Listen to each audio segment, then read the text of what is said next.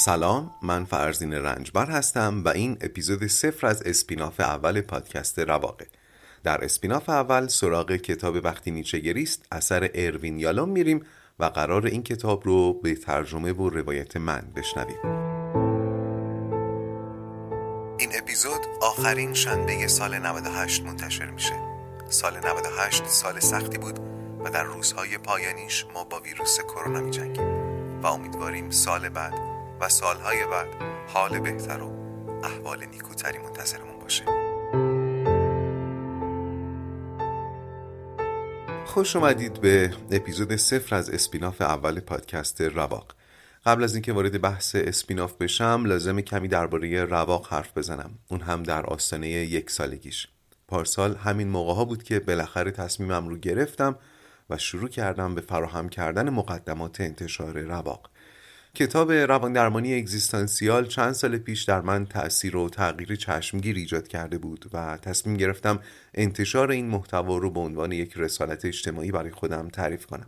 در خوشبینانه ترین حالت انتظار داشتم در پایان سال 98 مخاطبان رواق به 5000 نفر برسند ولی خوشحالم که زحماتم دیده شد و الان در مجموع تمام پادگیرها نزدیک به 35 هزار نفر رواق رو دنبال می‌کنن از یک جایی تصمیم گرفتم بود اقتصادی به کارم بدم و این بیم رو داشتم که اعتماد مخاطبان خدشه برداره ولی فکر می‌کنم من و شما تونستیم نذاریم این اتفاق بیفته.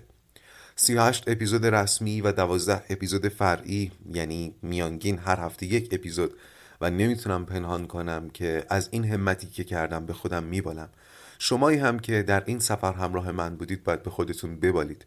می‌دونم خیلی وقتها موقع شنیدن رواق منقلب شدید. منم شدم. خیلی وقتها فرزند دو قطبی شیطان تلاش کرد از ادامه راه منصرفمون کنه ولی ما ایستادگی کردیم. اگر نبود پیام های شما من اینقدر دلگرم نمی شدم که بتونم راه رو ادامه بدم. و فکر می کنم تقید و تعهد من به انتشار منظم رواق هم شما رو دلگرم می کرد که ادامه بدید. دو بخش اول کتاب رو که شامل سایق های مرگ و آزادی می‌شد تموم کردیم و دو بخش دیگه باقی مونده. سایق های تنهایی و پوچی. دوست نداشتم در آستانه سال نو به این مباحث وارد بشیم چون تجربه میگه که ابتدای بحث درباره هر سائقی تلخی های خاص خودش رو داره و نمی‌خواستم اول سال کامتون تلخ بشه. پروژه اسپیناف رو تقریبا از پنج ماه پیش کلید زدم و راستش خیلی سختتر از چیزی بود که فکر می‌کردم. این اولین تجربه ترجمه من بود که البته نمیشه هم کامل گفت ترجمه چون به هر حال نیم نگاهی داشتم به ترجمه های موجود. ولی خب همیشه فکر می‌کردم روزی سراغ ترجمه خواهم رفت چون ایده های خاصی براش داشتم. تا حدودی تونستم این ایده رو در این پروژه پیاده کنم ولی خب به خونه جگر. حالا قرار پروژه اسپیناف هم خوراک فرهنگی باشه هم دوستی ما رو کهنه تر کنه و هم بخشی از نگاه اقتصادی من به پروژه رواق باشه. پس امیدوارم باهاش همراه باشید. و اما اسپیناف اول.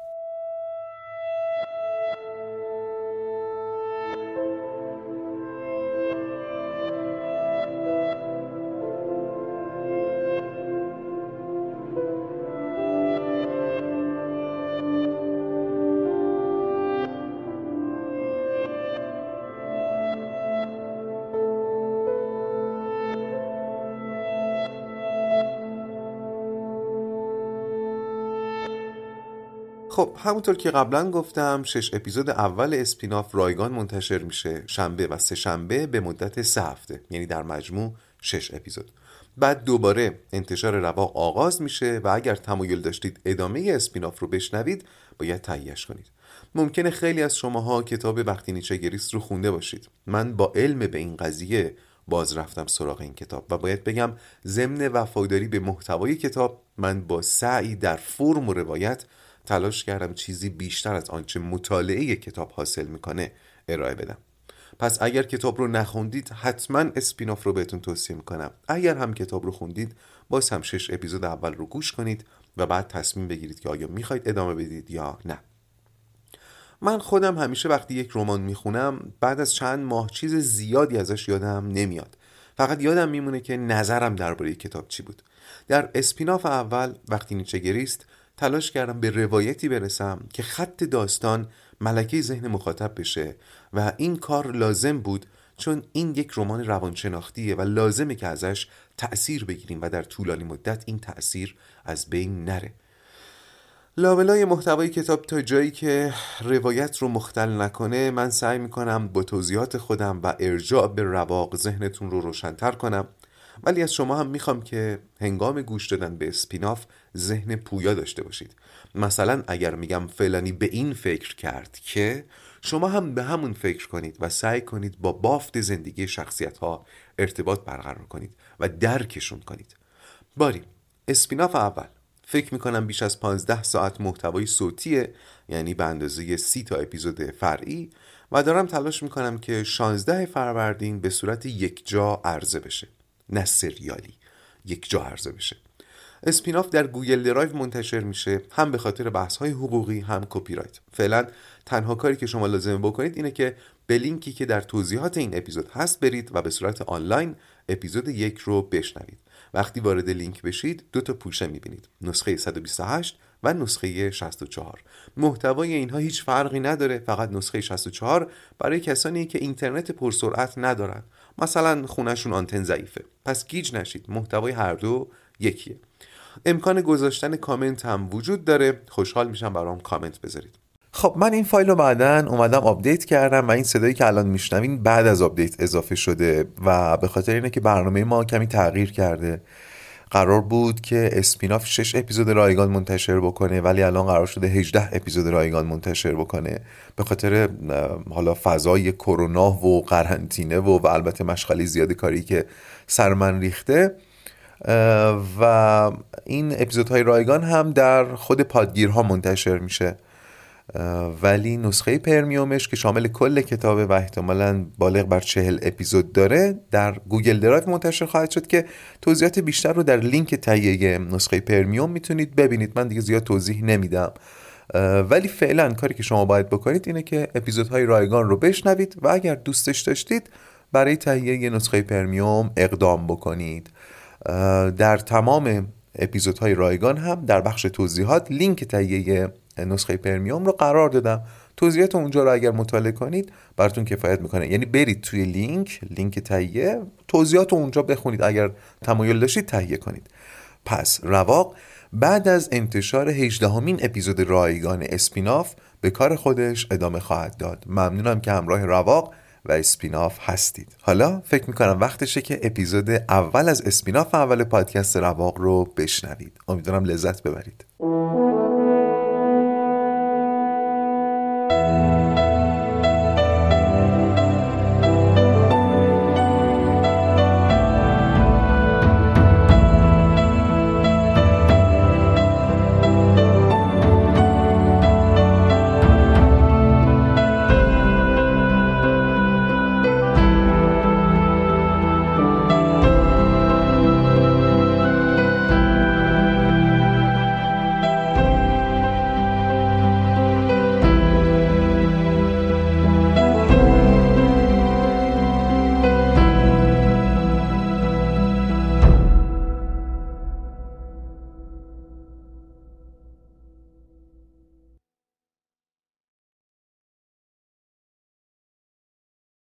Mm-hmm.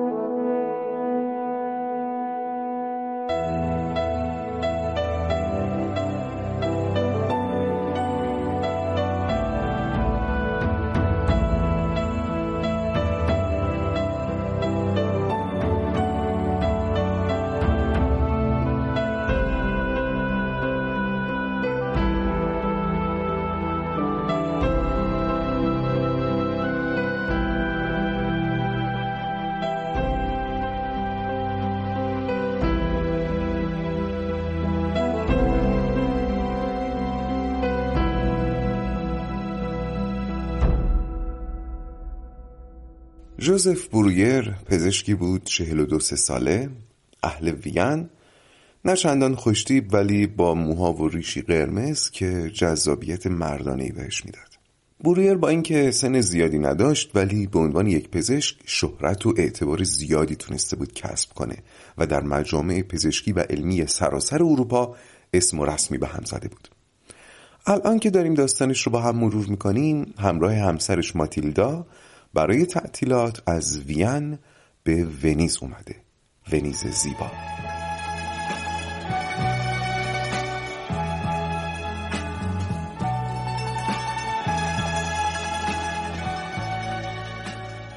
آشنایی با ماتیلدا رو بذاریم برای بعد. فقط بگم که برویر برای همسرش احترام زیادی قائله. الان ولی قراره با خانم دیگه آشنا بشیم که خود برویر هم برای آشنایی باهاش خیلی کنجکاوه.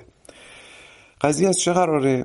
دیروز وقتی که برویر توی هتل بود نامه‌ای به دستش رسید که با لحنی جدی و مطمئن از برویر خواسته بود که فردا نه صبح در کافه نزدیک هتل محل اقامتش ملاقاتی با هم داشته باشن. بهانه این دیدار هم نجات آینده فلسفه دنیا باشه. امضا شده توسط لو سالومه که ما سالومه صداش می‌زنیم. همه چیز نامه برای بوریر عجیب بود. هم لحنش که به نظر بوریر اصلا گستاخانه می اومد همین که نشانی فرستنده نداشت. هم اقراقی که در علت درخواست ملاقات وجود داشت.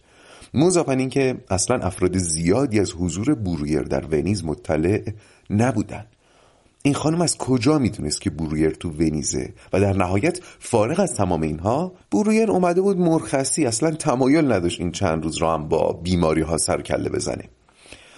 چند دقیقه بود که منتظر نشسته بود توی کافه تا خانم سالمه از راه برسه. همینطور که قهوهش رو می‌خورد غرق افکارش شد. افکاری که از شما چه پنهون ازشون شرمگین بود. اصلا راستش بهانه اصلی این مرخصی و سفر چیزی بیشتر از استراحت و گذران وقت در کنار همسرش بود بوریر داشت با خودش فکر می‌کرد که این بابا همه میان ونیز برای دیدن این همه زیبایی زیبایی که خیلی آرزوشون قبل از مرگ ببیننش ولی من چی؟ بعد از یه گشت و گذار نسبتا طولانی تو ونیز فهمیدم که هیچی ندیدم انگار اصلا اتصالی بین شبکیه چشمم با مغزم وجود نداشته چرا؟ خب چرا ما نمی‌دونیم ولی خود بوریر می‌دونه. چون همش تو فکر برتا بوده. تو فکر برتا بوده و هست. اما برتا کیه؟ بیمار بوریر. شاید بهتره بگم معروف ترین بیمار بوریر. البته معروف به این دلیل که روند درمان برتا در مجامع علمی خیلی مورد توجه قرار گرفته بود. وگرنه خود برتا که شهرتی نداشت. ولی تا دلتون بخواد بوریر بیماران معروف داشته از هنرمند و فیلسوف بگیر تا شخصیت های سیاسی و اشراف و نجبا و اینها. برگردیم به برتا. برتای جوان برتای معصوم برتای تسلیم. شاید این صفت آخر مهمترین دلیل جذب برویر به برتا بود. معصومیتی که در برابر برویر با تسلیم محض خودش رو عرضه می کرد و در برویر تمایل شدید شهوانی ایجاد می کرد وقتی که داشت برتا رو معاینه می کرد تمام بدنش گر می گرفت و همین تشعشعات رو از اندام ظریف و نحیف برتا هم می گرفت و ندای اون میون تو گوشش وسوسه می کرد که تسخیرش کن فتحش کن ازش کام بگیر. بوریر همطور که گفتم پزشک حاضق و معروفی بود. ولی چیزی که بیش از این براش مایه مباهات بود اخلاق مداریش بود. در تمام طول عمر حرفه خودش هیچ وقت پشو کج نذاشته بود و همیشه به اخلاق پزشکی پایبند بود اما برتا. این کشش جنسی عمیقی که به برتا احساس می‌کرد هر لحظه بیم اینو می‌داد که بالاخره پاش بلغزه و چاره که درست قبل از لغزیدن به ذهنش رسیده بود همین مرخصی بود و همراه همسرش ماتیلدا. بوریر در برابر ماتیلدا هم احساس گناه می‌کرد. چرا که از خودش انتظار داشت اون کشش شهوانی و اون اتش رو که نسبت به برتا احساس می‌کرد متوجه ماتیلدا کنه. دیدین چی شد؟ ما هم مثل برویر غرق فکر و خیالای برتا شدیم ما خب دیگه ساعت نه شده و خانم سالومه طبیعتا باید سرکلش پیدا بشه. لحن نامه می‌تونست این شناخت رو بده که نگارنده آدم وقت شناسیه پس برویر سرش رو بالا گرفت و نگاهی به اطراف انداخت و در همون لحظه ناگهان دختر جوانی رو دید با قدی بلند گامهای استوار لباسی زیبا از جنس خز که خرامان و با اعتماد به نفس به سمت برویر می اومد. تنها کسی که می‌تونست اون نامه رو با اون همه اعتماد به نفس نوشته باشه این دختر بود. البته خیلی جوانتر از چیزی بود که برویر انتظار داشت. وقتی نزدیکتر شد برویر در زیباییش دقیق تر شد. خوشندام چشمان آبی شفاف موهایی نقرفام که بالای سرش جمع شده بودن و بی پروا گوشها و گردن بلندش رو به نمایش میذاشتن. وقتی به برویر رسید مطمئن از اینکه درست شناخته سلام کرد و بدون اینکه فرصت بده برویر تعارفات مرسوم رو به جا بیاره مثلا چه می‌دونم دستش رو بوسه صندلی رو براش جابجا کنه بدون اینکه فرصت این کار رو بده نشست. برویر دست و پاشو گم کرد. می‌تونید درکش کنید دیگه. حالا ما که به اندازه اروپای عهد ویکتوریایی اون آداب و رسوم رو نداریم ولی فرض کنید یه نفر از در بیاد تو که با شما قرار ملاقات گذاشته ولی باهاتون دست نده. خب گیج میشید دیگه. توی همین دست باچگی ولی انگار برویر بعد از مدتها دوباره شبکیه چشمش با مغزش متصل شده بود و تمام حواسش رو در چشمانش جمع کرده بود تا برخلاف ونیز این بار از تماشای این همه زیبایی خودشو محروم نکنه. لبهای زیبا چونه و بینی خوشتراش پوست صاف و مخملین سالومه جزئیات بعدی بود که برویر رو خیره کرده بود. بعد از چند لحظه که برویر بالاخره به خودش مسلط شد و بعد از سلام علیک و احوال پرسی و حالا تعارفات کلامی سالومه یه قهوه سفارش داد و مستقیم رفت سر اصل مطلب و صحبت درباره دوستش که در نامه بهش اشاره کرده بود. یادمونه دیگه.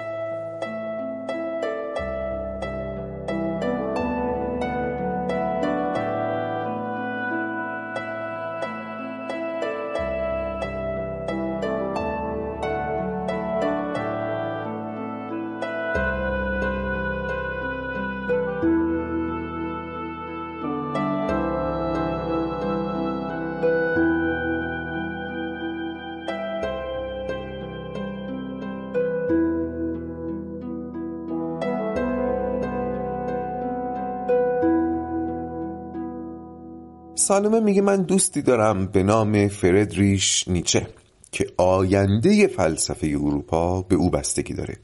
ولی متاسفانه دچار تعلمات شدید جسمانی و روحیه و ممکنه خیلی دوام نیاره. اما من به شدت احساس مسئولیت می‌کنم در این زمینه چون فقدان چنین آدمی فقط به خودش یا اطرافیانش لطمه نمی‌زنه. آینده بشریت ممکنه تحت تاثیر این فقدان قرار بگیره. احتمالا شما هم اگر کسی بیاد این حرفا رو بهتون بزنه اولین چیزی که به ذهنتون می‌رسه اینه که داره اقراق می‌کنه. اما سالومه چنان با جدیت و اطمینان و ایمان این حرفا رو می‌زنه و البته زیبایی خودش هم مزیده بر علت میشه که برویر چاره ای جز سراپا گوش شدن نمی‌بینه.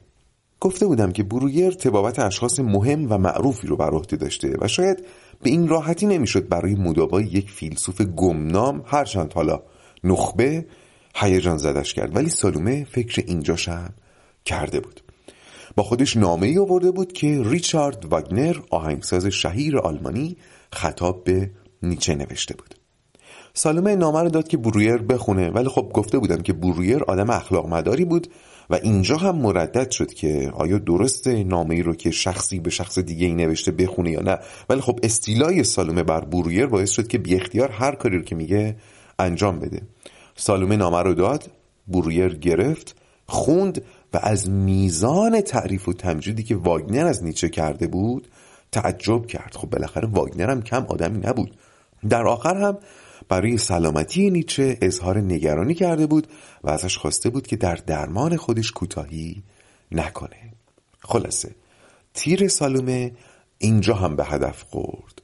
واگنر برای برویر خیلی قابل احترام بود و این میزان از تعریف و تایید واقعا برویر رو تحت تاثیر قرار داده بود.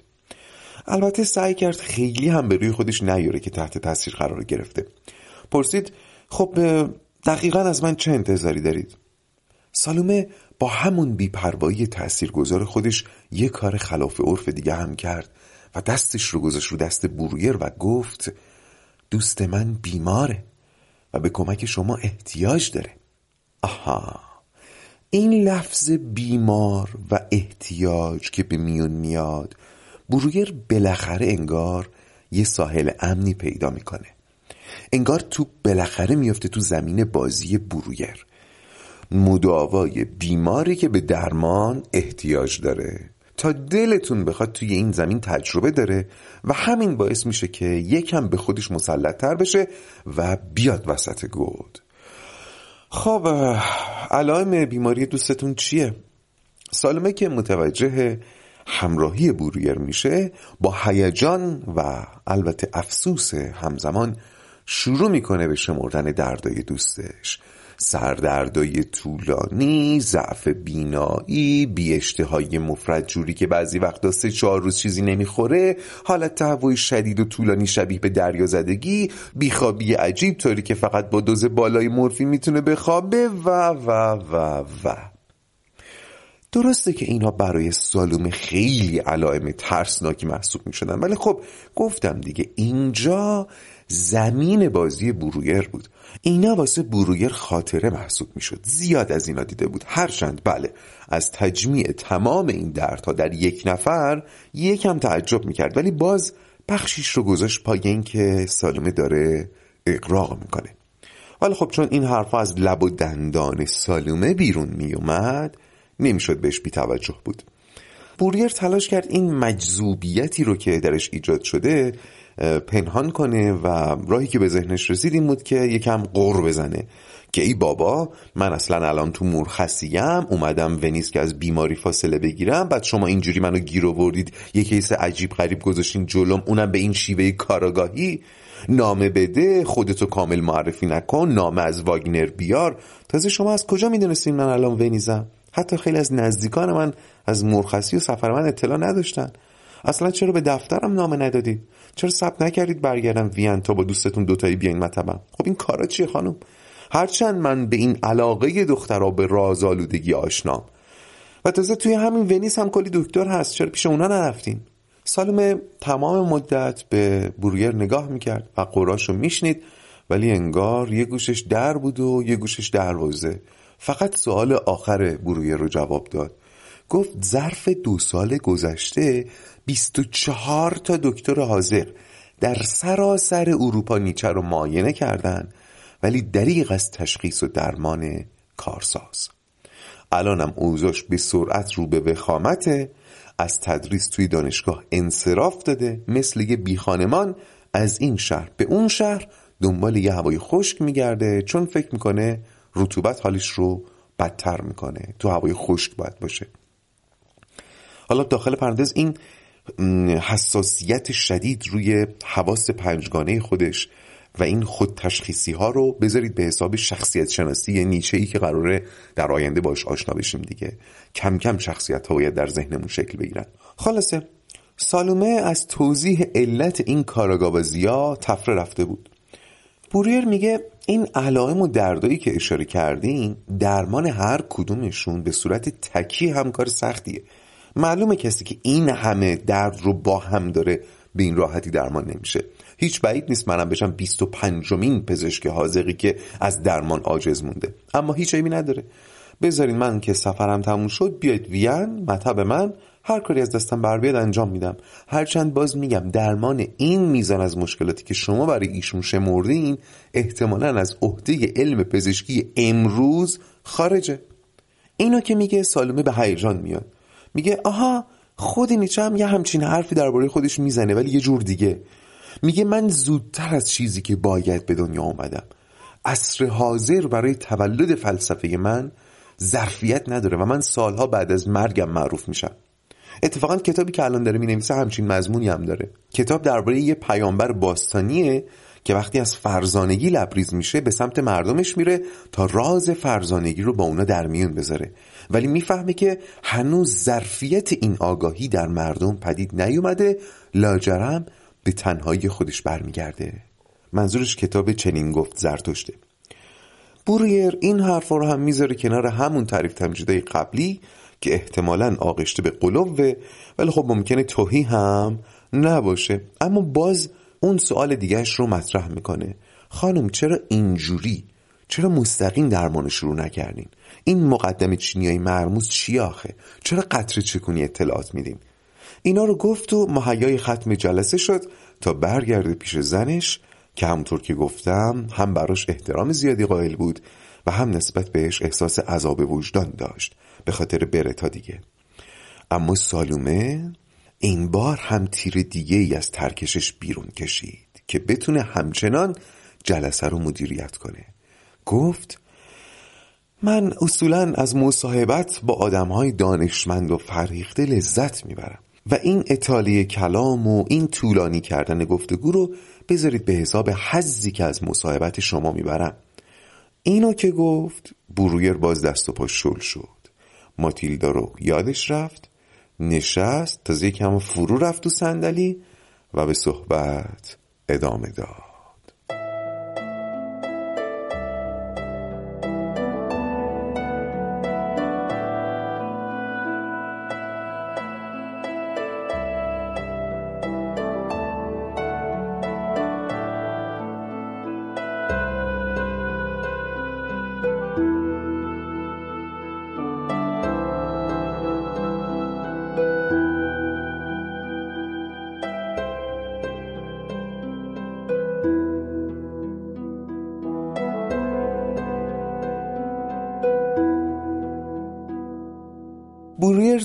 لحظه ای که نشست برای ادامه صحبت فکری از سرش گذشت که ای بابا من خیر سرم از وین کندم اومدم ونیز که از فکر برتا بیام بیرون. یه وقت اخلاق حرفه‌ای خدشه دار نشه زندگیم از هم نپاشه. بعد حالا یه دختر دیگه از برتا جذابتر روبروم سبز شده که به مراتب موجود خطرناکتری هم به نظر می‌رسه. مسلطتره و خانمان براندازتر این میشه که یه لحظه ترس برش میداره. اما باز به این فکر می‌کنه که بابا ظرف چند ماه گذشته این دقایق تنها دقایقی بودن که من اصلا به برتا فکر نکردم. در باقی مواقع همیشه یه گوشه از ذهنم به برتا مشغول بوده. بعد از اونجایی که خب پزشکه اون ذهن خلاق پزشکیش فعال شد و به این فکر کرد که شاید بشه مثل درمانهای جایگزین در پزشکی به این قضیه نگاه کرد. یعنی چجوری؟ مثل وقتی که مثلا مورفین رو با سمبولوتیپ جایگزین می‌کنن. مورفین رو که با سمبولوتیپ ترک کردن بعد میرن سراغ ترک سمبولوتیپ حالا شاید بشه اول برتا رو با سالومه از زندگیش بیرون کنه بعد حالا یه فکری هم واسه سالومه می‌کنه دیگه. فکر دیگه فکر میاد تو سر آدم. تازه بینم فکر کرد که بابا اگه قرار اسیر چنگال کسی باشه سالومه که گزینه آبرومندتریه. برتا یه دختر روش نیافته است چه از نظر فردی چه اجتماعی و حتی جنسی. یه بچه است که ناشیانه در جسم یک زن رفته. اما سالومه با اینکه از اون هم جوانتره شخصیت جذاب پیشرو قدرتمند با اعتماد به نفس مسلط. به این فکر کرد که مهمه کی ذهن آدم رو اشغال کرده باشه. مهمه که اون آدم در چه حد و اندازه باشه. میشه گفت یه جورایی سنگ محک و ملاک سنجش خود آدم میشه دیگه. و در این بین درگیر سالمه بودن قطعا شعنیت بیشتری به بورویر پیش خودش می‌داد. خلاصه بوریر غرقه در دریای افکار خودش بود و به ساحل امن سالومه چشم دوخته بود و به حرفهاش گوش می‌داد. گوش می‌داد که چه عرض کنم. البته سالمه تعریف تمجیداش خیلی زود تموم شد و دوباره رفت سر اصل حرف خودش. صحبت درباره دوست فیلسوفش نیچه. سالمه میگه من می‌دونم که شرط جسمانی نیچه اینقدر وخیمه که علم طب امروز نمی‌تونه خیلی براش کاری بکنه. اما دلیل این که من پیش شما اومدم اینه که فکر می‌کنم شما می‌تونید روحش رو درمان کنید. ناامیدی مفرتی که گریبان نیچه رو گرفته از دردهای جسمانیش خطرناکتره. ضمن اینکه من فکر می‌کنم ممکنه منشأ این دردها هم همین بیماری روحی باشه. بورویر که این حرفا رو میشنوه جا می‌خوره. چون در اون زمان اصلا علم روانپزشکی و روانشناسی به وجود نیامده بوده. و ما هر بار که از این به بعد درباره روانشناسی یا روانپزشکی صحبت می‌کنیم یا به اصطلاحی در این زمینه اشاره می‌کنیم منظورمون معنایی است که اون موقع شخصیت رو داشتن دربارهش صحبت می‌کردن. یعنی اگر مثلا گفتم روان درمانی منظورم یک معنایی است که برویر داشته راجبش صحبت می‌کرده و لفظ روان درمانی اون موقع اصلا وجود نداشته.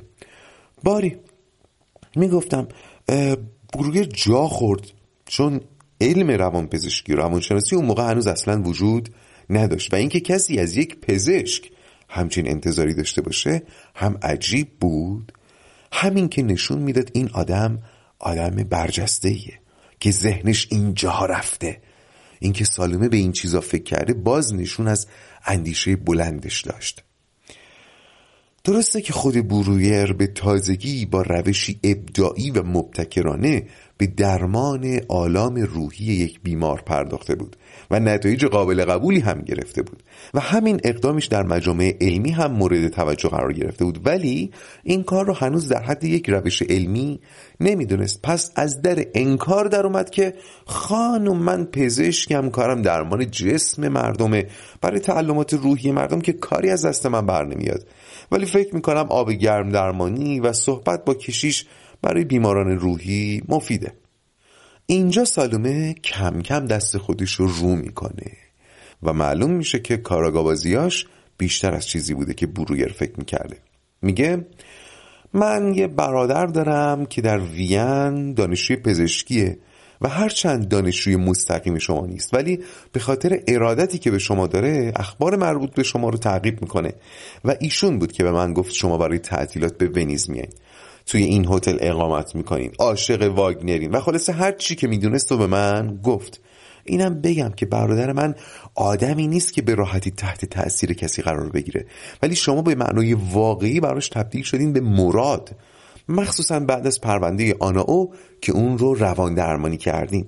پس بیخود سعی نکنین نسبت به درمان معضلات روحی خودتون رو بی اطلاع نشون بدین. صحبت های سالومه که به اینجا رسید. کافه دور سر برویر شروع کرد به چرخیدن. آنا او واقعا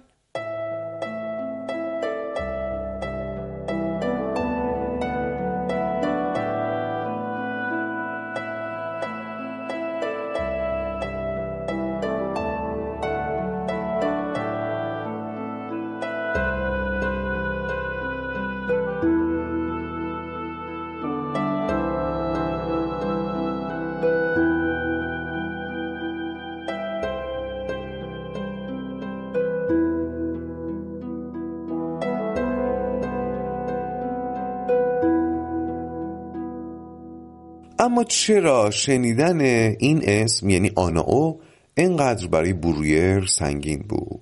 میگم بهتون. چون او اسم مستعاری بود که برویر در گزارشهاش برای اشاره به برتا انتخاب کرده بود. بله.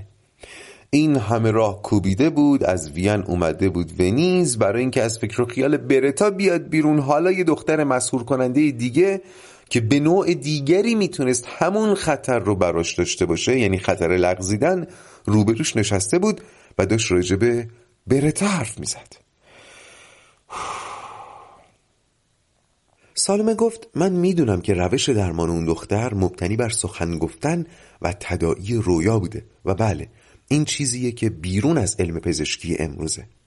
ولی شما تجربهش رو دارید. حالا فهمیدید چرا تصمیم گرفتم بیام پیش شما؟ برویر هنوز ذهنش مشغول اتفاق در حال وقوع بود.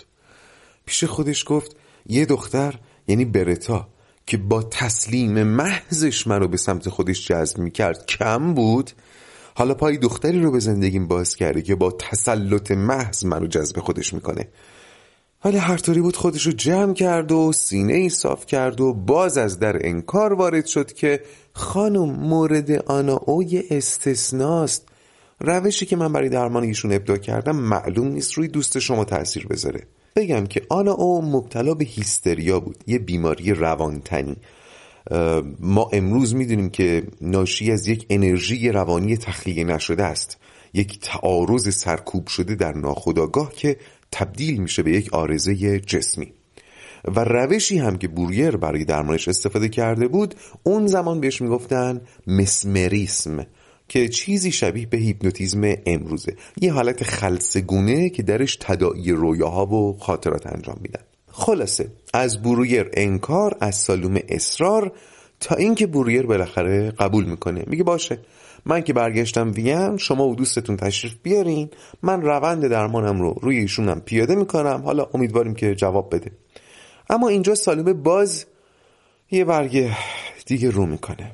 میگه همونطور که حتما تا الان حد زدین نیچه هم آدم منزوی و گوشگیریه و هم آدم مقروریه مجموع این دوتا ویژگی باعث میشه که نیچه به این راحتی از کسی کمک نخواد. حتی برای درمان جسمانیش. حتی اگه بتونم مجابش کنم که برای مداوای جسمش پیش شما بیاد مطمئنم که نمی‌تونم رازیش کنم برای درمان روان رنجوری و ناامیدیش از شما کمک بخواد. برویر باز خشکش می‌زنه. میگه خانم هر دم از این باغ بری می‌رسد آخه اینجوری که نمیشه. شما هی دارید قضیه رو پیچیده تر می‌کنید. از من پزشک می‌خواید به درمان ناامیدی فیلسوفی بپردازم که به نظر شما بزرگترین فلاسفه دوران در حالی که قرار نیست از نیت درمان من مطلع بشه. چیز دیگه ای مونده که هنوز به من نگفته باشین. نکن ایشون فقط به زبان عربی بلده صحبت کنه. سالمه در جواب این تنز برویر لبخند کوچیکی می‌زنه و برویر هم دیگه عزم رفتن می‌کنه. سالومه وقت ملاقات دیگه ای می‌خواد. یعنی تو همین مدتی که هنوز ونیزن یه بار دیگه ببینن هم دیگه رو. ولی خب بوریه رد می‌کنه و میگه دوست ندارم بیش از این همسرم رو تو این سفر تنها بذارم. پس سالومه پیشنهاد آخرش رو میده که برویر هم قبول می‌کنه. قرار میشه یک ماه دیگه که سالومه برای دیدن برادرش همون دانشجوی علاقمند به برویر که آمارش رو به سالومه داده بود وقتی برای دیدن اون به وین میاد قرار میشه نیچه رو هم با خودش بیاره و قبل از دیدار با بوریر نیچه رو برای درمان جسمانی دیگه لاقل آماده کرده باشه تا ببینن حالا بعدش دیگه چی پیش میاد. پا میشن که از کافه بیان بیرون سالومه باز یه کار خلاف و عرف دیگه می‌کنه و دست میندازه دور بازوی برویر و ازش می‌خواد که اجازه بده تا هتل همراهیش کنه. این رفتار سالومه توی فرهنگ ویکتوریایی حاکم بر اروپای اون زمان یعنی اواخر قرن 19 هم رفتار خیلی خلاف عرفی محسوب می‌شد. همیشه این مردا بودن که تعارفات رو به جا می آوردن دست زنا رو می بوسیدن براشون صندلی نگه می داشتن تقاضای مشایعت می کردن و اینها. زنان حق نداشتن اینقدر بیپروا باشن. ولی خب برویر پیش خودش فکر کرد این دختر هر کاری می‌کنه انگار معیار درستی و غلطی میشه. کاری که این می‌کنه یعنی درسته. کاری که این پرهیز کنه یعنی غلطه. یه جوری دست منو گرفته که انگار درستش همینه خلاصه. بعد اصلا چرا باید زنها رو مجبور کنیم که احساسات و تمایلات خودشون رو سانسور کنن؟ خلاصه برویر هیچ زن دیگه ای رو سراغ نداشت که بتونه چنین کار جسورانه ای رو اون هم به این زیبایی و بیپروایی انجام بده. اما این بار دیگه اسیر حربه های زنانه سالومه نشد و بازوش رو از قلاب بازوی سالومه بیرون کشید و گفت همراهی شما برای من خیلی لذت بخشه و از اینکه دعوتتون رو رد می‌کنم افسوس می‌خورم ولی من همسر زیبا و مهربانی دارم که احتمالا الان پشت پنجره هتل چشم به راه منه و من خودم رو در برابر احساساتش مسئول می‌دونم. فکر می‌کنم ممکنه با دیدن این تصویر مکدر بشه. خانوما تشویق. واقعا چه عجب. سالمه که تا همینجاش هم شناخت نسبتا خوبی ازش پیدا کردیم با همون غرور و تسلط خودش رو جمع کرد و گفت این کاریه که ازدواج با آدما می‌کنه. به خاطر اینه که نمی‌خوام هیچ وقت ازدواج کنم. این حس مالکیت و حسادت روح آدم رو اسیر می‌کنه و من دنبال آزادیم. و بعد ضربه آخر رو زد و با گفتن این جمله احساسات ماتیلدا رو که برویر داشت سعی کرد بهشون احترام بذاره به حساب ضعف و بیمایگی گذاشت و تیری رو به سمت ماتیلدا پرتاب کرد که اول از ذهن برویر گذشت. گفت امیدوارم روزی برسه که هیچ زن و مردی قربانی ضعف و بیمایگی طرفش نباشه.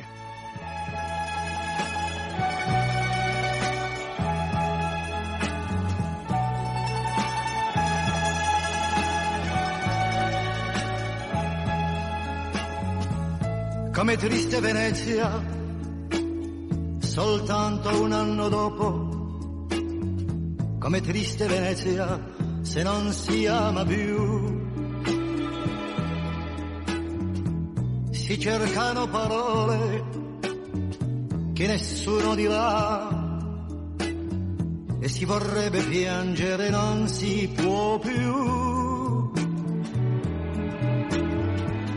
Come triste Venezia, se nella barca c'è soltanto un gondoliere che guarda verso te. E non ti chiede niente perché negli occhi tuoi e dentro la tua mente c'è soltanto lei. Come triste Venezia, soltanto un anno dopo, come triste Venezia se non si ama più. I musei e le chiese si aprono per noi ma non lo sanno che oramai tu non ci sei. Come triste Venezia di sera la laguna, se si cerca una mano che non si trova più. Si fa dell'ironia davanti a quella luna che un dì ti ha vista mia e non ti vede più.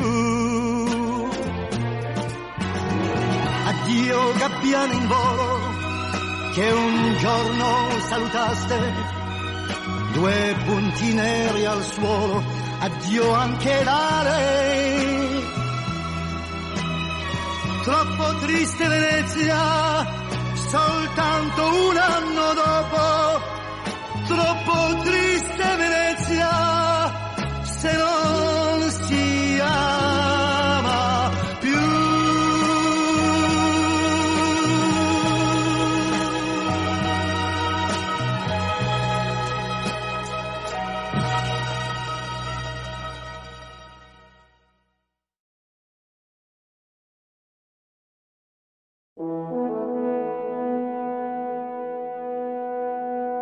در قسمت اول شنیدید که برویر پزشک معروف وینی به همراه همسرش ماتیلدا به ونیز رفته بودند تا هم استراحت کنن و هم جناب برویر کمی از فکر و خیال بیمار خاصش برتا فارغ بشه.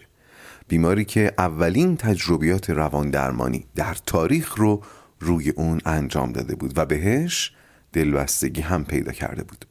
در خلال این سفر دختر جسور و بیپروا و زیبایی به نام سالومه با برویر ملاقات می‌کنه و ازش برای درمان دوست فیلسوفش به نام نیچه درخواست کمک می‌کنه.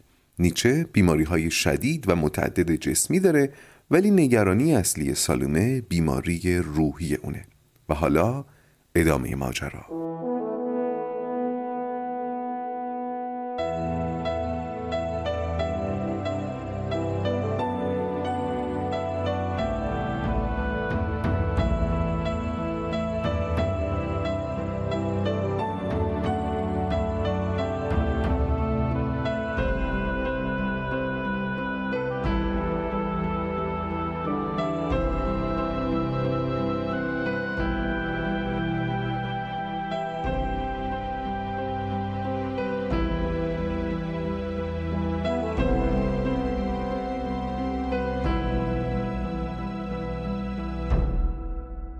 چهار هفته از ملاقات برویر و سالومه میگذشت. در یک بعد از ظهر زمستانی از اون زمستونهای سرد و خشن وین برویر توی دفترش نشسته منتظر و مسترب سه تا مریض آخر رو زود راه انداخته بود تا برای قرار این ساعت بتونه آماده بشه. اما قرار این ساعت سه روز پیش نامه سالومه به دست برویر رسیده بود که درست مثل دفعه قبل با لحنی محکم و آمرانه قرار ملاقات امروز رو مقرر کرده بود. این بار هم لحن سلطجوی سالومه برویر رو به هم ریخته بود. به این فکر می‌کرد که یه دختر 21 ساله که اندوخته فردی مشخصی هم نداره و با یک خواهش بزرگ پیش یک پزشک نامی و تراز اول اروپا اومده حداقل کاری که می‌تونه بکنه اینه که افتاده باشه. احترام بذاره خواهش کنه. نه که اینجوری امر کنه. نکنه خیال کرده باشه به خاطر زنانگی و زیباییش می‌تونه بروی رام اقوا کنه و سواری ازش بگیره. همینطوری داشت این فکرها رو توی سرش میبافت و میبافت و همزمان گر می‌گرفت. ولی یه لحظه به خودش اومد و دید اینکه اینجوری یه هیجان منفی اونم از نوع کبر و تبختر برش مسلط شده. اصلا چیزی نیست که دوست داشته باشه در خودش ببینه. به این فکر کرد که همین اخلاق رو همین از دماغ فیل افتادگی رو اگر در کسی دیگه ببینه تو ذوقش می‌خوره. نمی‌تونه براش احترام قائل بشه. و درست در نقطه مقابل چیزی که در دیگران خیلی تحسین می‌کرد افتادگی در عین بزرگی بود. حتی آداب گریزی که در بعضی از دانشجوهاش می‌دید اون ولنگاری هاشون خیلی وقت باعث می‌شد به حالشون قبطه بخوره. حتی تلاش کنه سر کلاس یکم شبیه اونا بشه. یه شوخی که چند وقت پیش با دانشجوهاش کرده بود و خودش خیلی باش حال می‌کرد این بود که درباره مردم وین گفته بود. کی میگه مردم وین مذهبی نیستن؟ اتفاقا خیلی هم مذهبی هن. ولی خدایی که میپرستن اون خدای مسیحیت نیست. اسم خودشون آدابه یعنی آداب پرستن خیلی با این شوخی خودش حال می‌کرد دیگه. بوریر دوباره به حال خودش نگاه کرد. دید توی همین چند دقیقه تونسته خودش رو از یک حالت برافروخته ناشی از تکبر به یک آرامش تو با فروتنی برسونه. از حالی که دوست نداشت به حالی که میپسندید. و از اینکه این دگرگونی رو مدیریت کرده بود باز حس بهتری بهش دست می‌داد. پیش خودش فکر کرد شاید اصلا بشه همین رو به عنوان یک شیوه معین کرد. طوری که به دیگران هم بشه یادش داد. پس دوباره اونچه رو که گذشت با خودش مرور کرد. اول با حالتی متکبرانه و وینی گفت این دختر چطور جرأت کرده اینطور آمرانه به من نامه بنویسه؟ بعد سری شیرجه زد تو بغل اون دانشجوهای بیادعا و آدابگریز و مثلا گفت چه لحن تندی هم داره این دختره. می‌بینید بعد سعی کرد این دوتا رو توی ذهنش تحلیل کنه ترسیم کنه. اولی اشکالی زاویه دار با لبه های تیز و پر از مسلس های خشن. ولی دومی پر از انحنا و خمیدگی و دایره های فراخ. به نظر برویر این می‌تونست یک تجربه غلبه بر هیجان باشه که می‌شد حتی روشمندش کرد. اما پیش خودش فکر کرد این هیجان یه هیجان متوسط بود. خشم و غرور و ترس و اینها رو در این سطح میشه با شیوه مشابه این کنترل کرد. داخل پرانتز بگم من خودم این روش رو زیاد استفاده می‌کنم. شما هم می‌تونید امتحانش کنید. باری می‌گفتم هیجان های سطح پایین و متوسط رو به نظرش می‌شد راحت با این شیوه کنترل کرد. اما در مورد هیجانات عمیق و سرکش چی؟ آیا طوفان‌های هیجان رو هم میشه با روش‌های مشابه این کنترل کرد؟ مثل چی؟ الان میگم.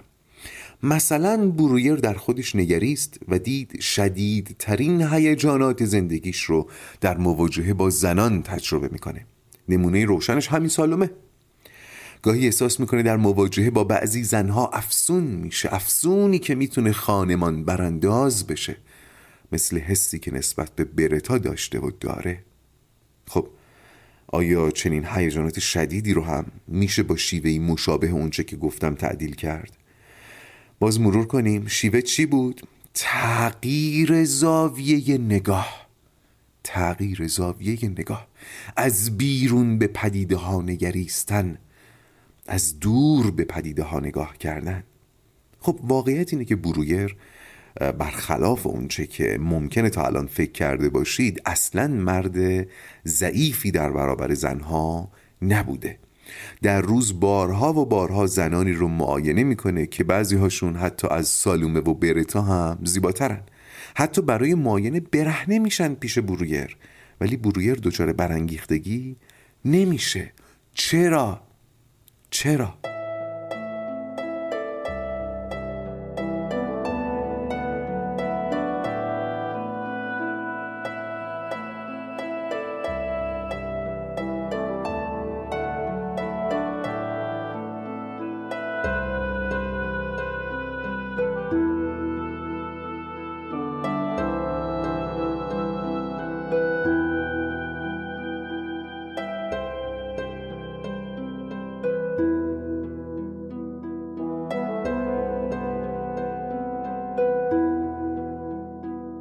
می‌گفتم برویر به این فکر می‌کرد که درسته که بزرگترین و شدیدترین هیجاناتش رو در زندگی در مواجهه با زنها تجربه کرده اما اینم اضافه کردم که در روز زنان زیادی رو معاینه می‌کنه که برخیشون از سالومه و برتا زیباترن و حتی پیشش برهنه میشن ولی برویر برانگیخته نمیشه چرا؟ چون چارچوبی که اونها رو درش می‌دید فرق می‌کرد. زاویه نگاهش به اون زنها در مطب فرق می‌کرد. اون چارچوبی که درش اون زنها رو می‌دید برای خودش خیلی قابل توضیح بود. اون چارچوب چیه؟ گوش کنید. زنهایی رو که برای مداوا به مطبش مراجعه می‌کردن در چارچوب نگاه پزشکی می‌دید. اونها رو موجوداتی می‌دید تشکیل شده از اندامهای درونی و بیرونی و دقدقه های ذهنی مشخص و زندگی های روزمره و تقله ها و بلند پروازی های زنانه. حتی اندام های زنانهشون برای برویر توده های از سلول بودند که مثلا در قسمت سینه ایجاد برجستگی می‌کردن. بعد این موجودات میشستن تو مطب و راجع به عادت ماهانه دردای پریود مشکلات مسانه حتی مشکلات یه جورایی مشمعز کننده مثل بواسیر و مدفوعشون با برویر حرف می‌زدن. توی این چارچوب ذهنی و از این زاویه نگاه برویر تسخیر این موجودات نمی‌شد. پس می‌شد اینطور نتیجه گرفت که در مواجهه با پدیده های یکسان پدیده های یکسان با تغییر چارچوب ذهنی و زاویه نگاه میشه هیجانات متفاوتی رو تجربه کرد. مثال بارزی که شاید به ذهنم برسه مرگ فرزنده. هم در کشور ما هم در بسیاری نقاط دنیا مادرانی که فرزندشون رو در جنگ از دست میدن چون این مرگ رو از زاویه نگاه متفاوتی می‌بینن. این فقدان رو جور دیگری می‌بینن. حالا در کشور ما تحت عنوان شهادت. تحملش براشون راحت تره دیگه از داغ فرزند که بالاتر نداریم. این تغییر زاویه نگاه حتی بر این عمیقترین هیجانی که یک انسان می‌تونه تجربه کنه هم تأثیر می‌گذاره.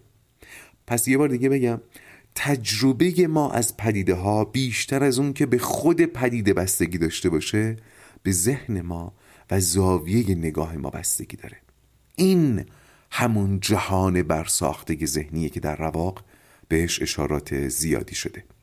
باری از پس این مرور ذهنی برویر حالا داشت به این فکر می‌کرد که آیا میشه زاویه نگاه رو سیال نگه داشت؟ ما عادت کردیم به اینکه همیشه نگرش شخصی و ثابتی داشته باشیم نگاهی منطقی که برای پدیده های یکسان احکام یکسان صادر می‌کنه درسته؟ اما اگر زاویه نگاهمون به جهان دست خودمون بیفته چی؟ آیا این معناش این نیست که کنترل هیجاناتمون هم دست خودمون خواهد افتاد؟ برویر توی این فکر بود که صدای زنگ ورود در بهش گفت احتمالا سالومه از راه رسیده. یکم صبر کرد که هول به نظر نرسه بعد با تو معنینه وارد اتاق انتظار شد و دید که بله سالومه نگو آهوی خوتن بگو. در حالی که کمی زیر بارون خیس شده بود داشت خرامانتر از قبل سمت برویر می اومد سلامی می‌کنن و علیکی میگن و برویر میره کمکش کنه که کتش رو در بیاره. سالومه بازم بی تفاوت. به این تعارفات و تشریفات ویکتوریایی خودش کتش رو در میاره و آویزون می‌کنه و با هم میان توی اتاق. دیگه برویر این بار توی قلعه خودش از اظهار نظر نمیترسه و میگه می‌بینم که ترجیح می‌دید خودتون کاراتون انجام بدید. ولی این باعث میشه مردها از لذت خدمت به شما محروم بشن. سالومه میگه این جنس خدمت های مردونه واسه سلامت روان ما زنها خوب نیست. حالا توضیح بدم منظورش چیه. ببینید این تشریفات که مردها برای زنها انجام میدن و حالا در فرهنگ های مختلف متفاوته در فرهنگ ویکتوریایی اون زمان خیلی هم مرسوم و خیلی شدید بوده و ظاهرش احترام زیادی بوده در روانشناسی امروز به پالس ناتوانی تعبیر میشه. یعنی چی؟ یعنی من جامو میدم به تو چون تو ضعیفتر از منی. من دست تو رو میبوسم چون تو موجودی لطیف و زینتی هستی. من صندلی رو برات جابجا می‌کنم چون شاید تو دستت رنجه بشه. من کتت رو می‌گیرم که مبادا اذیت بشی. می‌بینید اینها پالس ناتوانی میده بزن تاکید بر نابرابری می‌کنه. نقطه مقابلش هم هست در فرهنگ های دیگه بوده. الان هم هست در فرهنگ ما هم هست. باری. سالمه میگه یه انسان سالم باید در مقابل این پالس ها مقاومت کنه.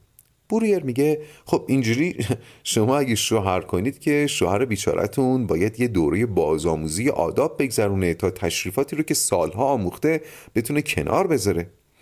سالمه اما خیلی سرد و راحت میگه نه من که اهل ازدواج نیستم. نهایتا روابط کوتاه مدت رو شاید بخوام تجربه کنم. دوست ندارم پایبند کسی باشم. ببینید خب این حرفا از زبان یک دختر 21 ساله اونم در سالهای 1890 خیلی هنجار شکنانه و بیپروا بوده و تقریبا مغز برویر داشت سوت می‌کشید. خودشو ذهنشو جمع کرد و رفت سر اصل مطلب. گفت بیاید راجع به بیماری دوستتون صحبت کنیم. اما سالومه باز تاکید کرد که بیماری نه ناامیدی. در ضمن چند تا پیشنهاد درمانی براتون دارم. این جمله آخر سالومه باز مثل پوتی خورد تو سر برویر و حلش داد تو نقش همون آقای دکتر استادی دانشگاه وینی از ذهنش گذشت که پیشنهاد؟ برای من؟ از طرف تو؟ تو مگه کی هستی؟ مگه نمی‌دونی من کیم؟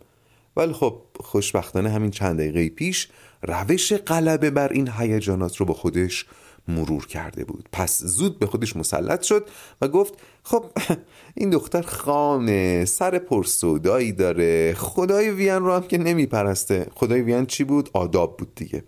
در زن خب نیچه رو هم بهتر از من می‌شناسه. ذاتا هم دختر باهوشیه. پس بعید نیست توی همین پیشنهادای احتمالا خامش یه نکاتی پیدا بشه که به درد بخوره. و تازه فارغ از تمام اینها برخلاف گمان خوب و حسن زنی که به من داره من که درمان قطعی و روش ثبت شده ای برای درمان ناامیدی ندارم.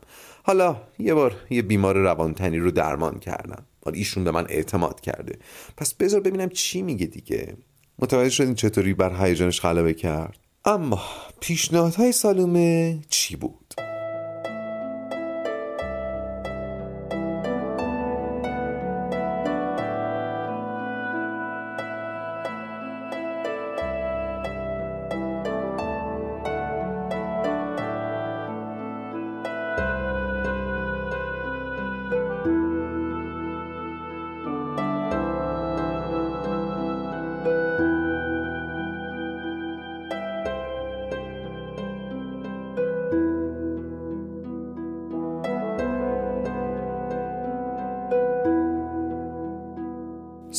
سالم پیشنهاداشو اینطوری مطرح کرد. اول اینکه می‌دونم شما آنا او رو با روش مسمریسم درمان کردید.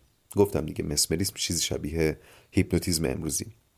ولی اینو روی نیچه پیاده نکنین چون فایده ای نخواهد داشت. خود نیچه اینقدر آدمی تاثیرگذاریه اینقدر به خودش مسلطه که نمیشه روش تاثیر گذاشت. نمیشه به ذهنش رسوخ کرد. احتمالا حالا شما هم بدونید که در مورد هیپنوتیزم کردن یک نفر هم شرط اول اینه که باید هیپنوتیزم رو و اون هیپنوتیزم کننده رو باور داشته باشه. باور کنه که این کار از هیپنوتیزم کننده برمیاد و در ضمن بعضی هستند که اصلا هیپنوتیزم نمیشن. مثلا کسانی که اصلا آدمای هیجانی نیستن کسانی که دیر اعتماد می‌کنن یا حتی کسانی که خودشون روش های هیپنوتیزم رو بلدن. حتی این هیپنوتیزم کننده هایی که توی مراسم یا جلوی چشم جمعیت این کار رو انجام میدن روش های مخصوصی دارن که اشخاصی که مطمئنن هیپنوتیزم میشن رو انتخاب بکنن. اولین و ساده ترین روششون هم اینه که داد می‌زنن کی می‌خواد هیپنوتیزم بشه و اونی که با ذوق و شوق بیشتری دستشو می‌بره بالا معمولا اونو انتخاب می‌کنن. باری. خلاصه سالومه میگه با شناختی که من از نیچه دارم و ذهن پویایی که درش سراغ دارم و تفوق و برتری که در خودش نسبت به دیگران حس می‌کنه. میگم نمیشه با روش مسمریسم به اعماق ذهن این آدم راه پیدا کنید. اما پیشنهاد دوم. پیشنهاد دوم این که به هیچ عنوان نباید به نیچه بگید می‌خواید کمکش کنید. یا این حس رو بهش بدید که می‌خواید کمکش کنید. چون به این معنا باور نداره. توی این قضیه طرفدار نگاه شوپنهاوره و میگه آدم ها فقط دنبال برتری جویی هستن و چیزی به اسم کمک و ایثار و فداکاری وجود نداره. کسی که میگه می‌خوام به دیگری کمک کنم محمل میگه. کمک کردن راهیه برای اثبات برتری و تثبیت قدرت. اراده آدمی همیشه معطوف به قدرته چه خودش بدونه چه خودش ندونه.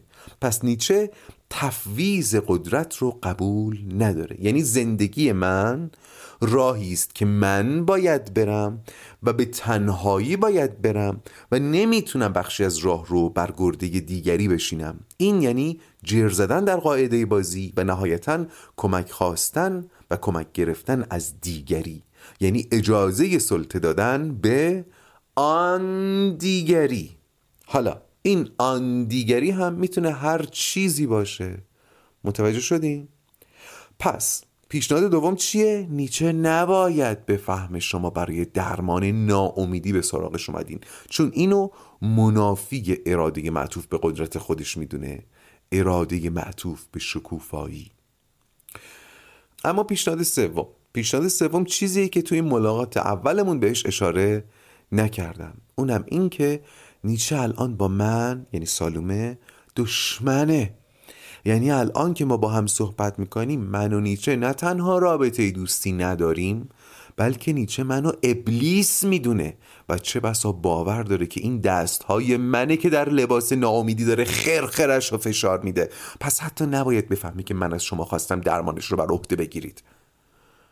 برویر که تمام این مدت با دقت و شیفتگی به سالوم گوش سپرده بود و مدام خودش رو گرفتارتر و قضیه رو پیچیده تر می‌دید اینجا دیگه نتونست تجربهش رو پنهان کنه. این دختر به خاطر این آقا تا ونیز اومده دنبال من پیگیری و خواهش و چارندیشی من تا الان فکر می‌کردم دیگه لاقل اینا دوست جونجونی هم باشن. دشمن ابلیس! سالومه که متوجه تعجب بوریر میشه میگه من اینجام تا هر آنچه که باید بدونید بهتون بگم. تا با آگاهی کامل بریم سراغ نیچه. پس هر سوالی که به ذهنتون می‌رسه بپرسید. من با جزئیات صادقانه بدون شرم و بدون پنهانکاری پاسخ میدم. برویر یه بار دیگه تحت تاثیر این بیپروایی سالومه قرار گرفت و از طرف دیگه به شدت هیجان زده شد. چون توجه کنید چون اون زمان هنوز چیزی به اسم رواندرمانی و اتاق رواندرمانی وجود نداشت. یعنی جایی که انسانها با پای خودشون برن و تمام مکنونات قلبی خودشون رو بدون شرم و پنهانکاری برای کسی بازگو کنن. این حضور صد درصدی اولین تجربه برویر و شاید دنیای پزشکی بود. البته از اونجایی که این خودشرحی، خودافشایی و اعترافات نیاز همیشگی انسان بوده از دیرباز روحانیون ادیان مختلف مرجع رفع این نیازها بودن. مردم می‌رفتن پیش کشیش ها پیش روحانیان مسجدشون پیش راهب اعظم. می‌رفتن خودافشایی می‌کردن درد دل می‌کردن. اما اینجا نطفه یک روش علمی در حال بسته شدن بود در دنیای پزشکی. برگردیم به سالومه و برویر و سرزندگی و هیجانی که زیر پوست برویر خزیده بود و البته بخشش هم به خاطر ویژگی های شخصیتی بود که قرار بود پیشش اعتراف کنه. این شاید اگه یه مرد پنجاه ساله چنین قراری رو با برویر میذاش اینقدر هیجان زده نمی‌شد. شاید که نه قطعا. باری. سالومه شرح ماوقع رو از آشناییش با نیچه شروع کرد و گفت که یک سال پیش به خاطر مشکلات تنفسیش از روسیه به آلمان اومد و به خاطر علاقش به شعر و ادبیات در محافل ادبی و فمینیستی رفت آمد پیدا کرد. اونجا با آقای آشنا میشه به نام پل ری. تو کتاب پل ری نوشته. من برای اینکه راحت تر باشیم پل ری میگم. سالومه و پل خیلی زود به هم نزدیک میشن. آقای ری چند سال پیش شاگرد درس فلسفه بود پیش کی؟ نیچه. ولی بعد از پایان کلاساش رابطهش رو با نیچه ادامه میده. اول به صورت مرید و مرادی ولی کم کم با هم رفیق میشن. در زمان آشنایی پل با سالومه سابقه دوستی پل و نیچه به چندین سال می‌رسه و آقای ری به سالمه میگه من دوستی دارم که مطمئنم تو از آشنایی باهاش حیران زده میشی. بیا با هم آشناتون کنم. اینجا سالمه وسط حرفاش وقتی می‌خواد به آقای ری اشاره کنه از دهنش در میره میگه پل. اون زمان و در اون فرهنگ پرتکلف که بارها بهش اشاره کردم این قضیه به اسم کوچیک صدا کردن بین خانم و آقایون اصلا معنا نداشته. یه تابو بوده. انقدر تابو که حتی دختر بیپروایی مثل سالومه هم وقتی این سوتی رو پیش برویر میده خودش هم مثل برویر شکه میشه. اینقدر که حتی گونه هاش گل میندازه. ولی خب باز خودش رو پیدا می‌کنه و میگه بذارید من راحت باشم. من بهش میگم پل. بعد هم یه جوری که انگار سرخ شدن صورتش خودش رو از خودش رنجونده میگه می‌بینید ما تنها موجوداتی هستیم که بابت چنین چیز پیش پا افتاده ای شرمگین میشیم و گونهمون سرخ میشه. بورگر باز تو ذهنش این کار سالومه رو هم برجسته می‌کنه. میگه بابا من هیچ زن یا حتی مردی رو سراغ ندارم که حتی شرم رو اینطور بیپروا توضیح بده و نقد کنه. حالا که چند دقیقه از حضور سالمه در قلعه برویر میگذشت و سالمه چندین چشم از سرکشی و بیگداری خودش نشون داده بود برویر کم کم داشت احساس می‌کرد باز داره در موضع پایین تر قرار می‌گیره. اولش که سالمه تازه پاشو توی دفتر گذاشته بود بورویر احساس می‌کرد اینجا دیگه قلعه منه. قدرت دست منه. من رئیسم. من دکترم. همه توی وین منو می‌شناسن و در ضمن تلاش کرده بود اون زاویه دیدی رو که دربارش گفتم انتخاب کنه و تا حدی هم موفق شده بود. یعنی تلاش کرده بود سالومه رو هم به چشم یک موجود زنده شامل بر توده گوشت بر اسکلتی از استخوان ببینه که حالا با یه سری دقدقه های زنانه عاطفی برای کمک خواستن پیش بروگر اومده و قرار نیست کسی رو تسخیر کنه. خلاصه کم کم احساس کرد که نه باز داره در برابر حرارت حضور این زن اسیری زوب میشه و فرو ریختن قلعش رو در میان میانداری سالومه حس می‌کرد. به خودش که اومد دید ای داد بیداد به که به چشمای سالمه نگاه کنه داره به برجستگی سینش نگاه می‌کنه. بله کار داشت بدتر و بدتر می‌شد. نمی‌دونه سالمه متوجه شده یا نه. پیش خودش فکر نکنه هر بار بیمار زنی پیشم میاد من به جای نگاه کردم به چشماش به سینش زل می‌زنم. خدا کن اینطور نبوده باشه. برگردیم به سالومه تمام این چیزایی که درباره فکر و خیالای بورگر گفتم در کسری از ثانیه اتفاق افتاد دیگه. سالومه ادامه داد که خلاصه پل یه قرار ملاقات ترتیب میده که ما ستایی همدیگه رو ببینیم. من و نیچه و پل. نیچه هم با من از تفکراتش گفت از کارهایی که در آینده می‌خواد انجام بده و دانشی که به جهان عرضه خواهد کرد. و حدس پل درست بود. من خیلی زود مجذوب نیچه و اندیشه هاش شدم و ما یک خانواده سه نفره تشکیل دادیم. بورویر که اینو شنید دلش هری ریخ پایین. توضیح حس بورگر اینجا یکم سخته. می‌دونست که به دست آوردن سالومه دشوار و شاید غیر ممکنه. ولی حقیقت نخورده بود تو صورتش. در این لحظه حقیقت به طرز مشمعز کننده پاشید رو سر تا پاش. مثلا فرض کنیم با یه نفر جنس مخالف که به نظرتون خیلی خاصه و از سرتون هم زیاده تا یه جایی پیش میرین و در عین ناامیدی از اینکه به دستش بیارید ته دلتون یه امیدی هست. بعد یهو تو صحبتش میگه من متعهلم یهو چقدر فرو میریزید در خودتون. برویر تازه حالش بدتر هم بود. آخه خانواده سه نفره چیه؟ خدایا من اصلا نمی‌خوام اینا رو بشنوم.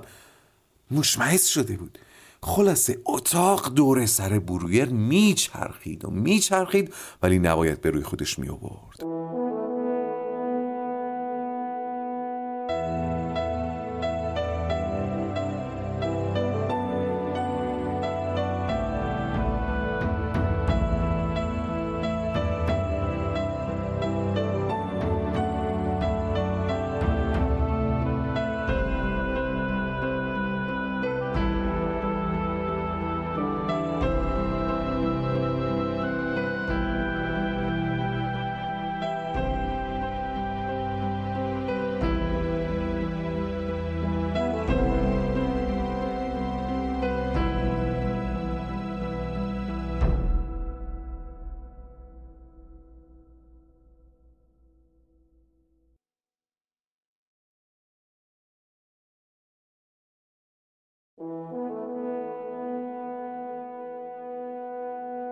در قسمت قبل شنیدیم که سالومه برای دومین بار به ملاقات بورگر اومد این بار در وین.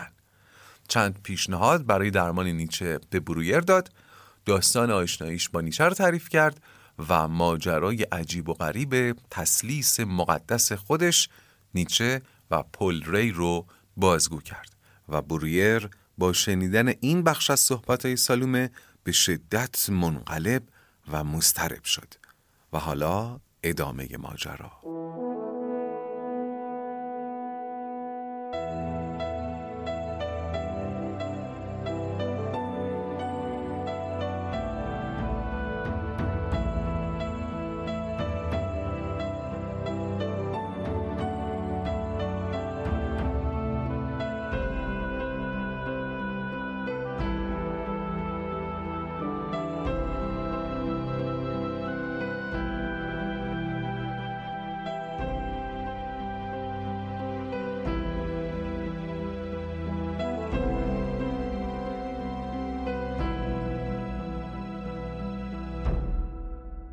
سلومه همونطور که ازش انتظار میره متوجه حال برویر شد. فهمید معذب شده گیج شده شاید چندشش شده. ولی همونطور آروم به صحبتش ادامه داد و گفت البته می‌دونم که جامعه نمی‌تونه اینو حزم کنه که دو مرد و یک زن با هم تشکیل خانواده بدن. زیر یک سقف زندگی کنن. اون هم نجیبانه. این نجیبانه رو یه جوری شکوهمند و محکم گفت که بوریر منظورش رو متوجه شد. شما هم احتمالا متوجه شدین. و اون قلیان درونیش تا حدی فروکش کرد. خلاصه بیشتر توضیح میده که اونچه که ما رو کنار هم نگه می داشت جستجوی مشترکمون در پی یک معنای اصیل بود. و معتقد بودیم که می‌تونیم یک نظام اخلاقی فردی برای خودمون درست کنیم تا مجبور نباشیم از نظام اخلاقی عرفی پیروی کنیم. اشاره داره به عرفی بودن بسیاری از هنجارها دیگه. ببینید در فرهنگ های مختلف هنجارها متفاوت تعریف میشن و گاه متضادن. مثل تعدد زوجات تعدد شوهر. در تبت ما شاهد تعدد شوهر هستیم. در برخی کشورهای اسلامی شاهد تعدد زوجات هستیم. و اینها فضات خوب یا بد نیستن. نظام های اخلاقی این وسط دارن تعیین می‌کنن درست و غلط رو. گاهی نظام های زمینی گاهی هم نظام های به تعبیری آسمانی. باری. اما این خانواده سه نفره که سالومه ازش حرف می‌زنه خیلی هم خانواده نیست. حالا بعدا بیشتر می‌فهمید که سالومه هم یکم جوگیر شده. اولا اینکه اینا چهار بار بیشتر ملاقات ستایی نداشتن هرچند هر ملاقات چند روزی طول کشیده. دوما اینکه نیچه با مادر و خواهرش زندگی می‌کنه و خیلی تحت کنترل اونهاست مخصوصا خواهرش. طوری که حتی توی ملاقاتهاشون هم یا خواهر یا مادر نیچه حضور داشته. یه بارم که نبوده مادر پل حضور داشته. اینم از این. حالا ماجرا جالبتر هم میشه. گوش کنید. بعد از ملاقات اول نیچه از پل می‌خواد که براش از سالومه خواستگاری کنه. ببینید اون دیگه چقدر جوگیره. حالا پل با اکراه قبول می‌کنه و خواستگاری نیچه رو با سالومه در میون می‌گذاره. و اونجاست که سالومه می‌فهمه این ایده خانواده سه نفره نجیب گویا خیلی ایدالیستیه و سخت بشه بهش رسید. و از جانب این دو مرد کشش های جنسی هم وجود داره. حالا یا واقعا قبلش نمی‌دونست یا خودش رو زده بود به ندونستن دیگه. خلاصه این دعوای دوست معمولی از اونجا شروع شده. دختره می‌گفته میشه دوست معمولی بود. پسرا در ظاهر می‌گفتن آره ولی در باطن خیال میپختن. باری سلامه میگه من واقعا شیفته نیچه شده بودم ولی شیفته مغزش و نه به ازدواج فکر می‌کردم و نه دوست داشتم با رابطه جنسی صفت نجیبانه خانوادهمون رو مخدوش کنم. حالا این بازی که سر این دوتا مرد در آورده رو داشته باشین همین الان که داره این حرفا رو می‌زنه برویر یه لحظه به خودش میاد می‌بینه که از وقتی که یادشه کاملا بی حرکت و خیره و مفتون داره به سالومه نگاه می‌کنه.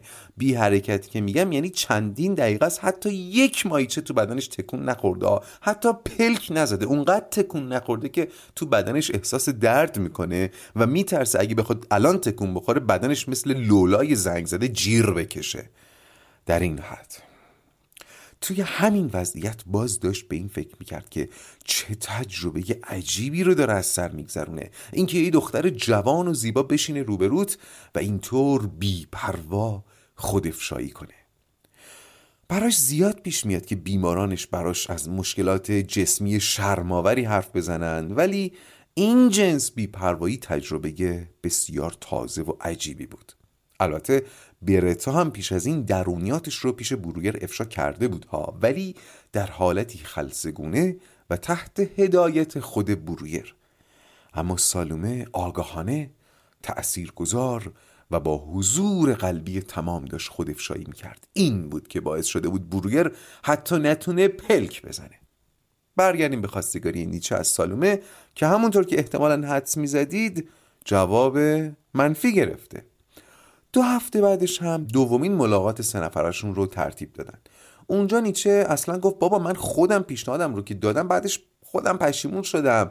ولی بخشی از این درخواستم واقعا به خاطر خود سالومه بود. من گفتم اگه سالومه زن قانونی من بشه از گزند تهمت و نگاه سنگین جامعه هم در امان میمونه. در این حال می‌تونیم به زندگی مشترک سه نفره نجیبانمون ادامه بدیم. حالا راست و دروغش رو ما دیگه نمی‌دونیم دیگه. نیچه اینطور گفته. همون روز هم میرن یه عکس سه نفره میندازن و تسلیس به قول خودشون مقدسشون رو ثبت می‌کنن که عکس رو حتما دیدید. روی جلد وقتی نیچه گریست هم هست. شرح عکس چطوره؟ سالومه سوار بر گاری تازیانه به دست. پل نیچه در جایگاه ستوران ایستاده گویی اسبهای گاری کشند. اتفاقا سالومه عکس رو همراش داشت. عکس رو داد به بورگر و اینجا برای اولین بار چیزی میگه که بدجوری می‌زنه تو ذوق بورگر. میگه می‌بینید؟ نظرتون درباره اسبای من چیه؟ اینجا بورویر جا می‌خوره. هم این شوخی رو در شعن سالومه اون شعنیتی که از خودش نشون داده بود نمی‌دونست و همین که دلش برای این دوتا مرد سوخت باهاشون همدردی کرد پیش خودش. به نظرش سالومه اونقدر زن اغواگر و اثیری بود که می‌تونست هر مرد دیگه رو جلوی این گاری ببنده حتی خود برویر رو.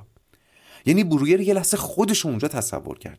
این موجود خطرناک می‌تونست حتی برویر رو هم تا اونجا تسخیر کنه که مثل اسب وایسه جلوی گاری و عکس بگیره حتی در کنار یک رقیب عشقی که اونم اسب شده. سالمه فهمید که برویر جا خورده و شوخیش زننده بوده. به خاطر همین سری داستانش رو پی می‌گیره که فضا توی اون حال و هوا نمونه. گفت که بعد از دیدار دوم که رفتیم عکس گرفتیم دو بار دیگه هم ما ستایی ملاقات کردیم که البته در هیچ کدوم از این ملاقات ها تنها نبودیم. هر بار یا مادر نیچه یا خواهرش یا مادر پل همراه ما بودن. هرچند که ما بین خودمون به اون سگانه شریف یا تسلیس مقدس قائل بودیم. یعنی اون عضو ناظر رو نادیده می گرفتیم پس در مجموع ظرف هشت ماه گذشته من و نیچه چهار بار ملاقات کردیم. در فاصله این دیدارها کم کم نیچه شروع کرد به نامه نوشتن برای سالمه که خیلی زود باز رنگ و بوی عاشقانه به خودش گرفت. یعنی بیچاره کرده اینا رو میگه نکرد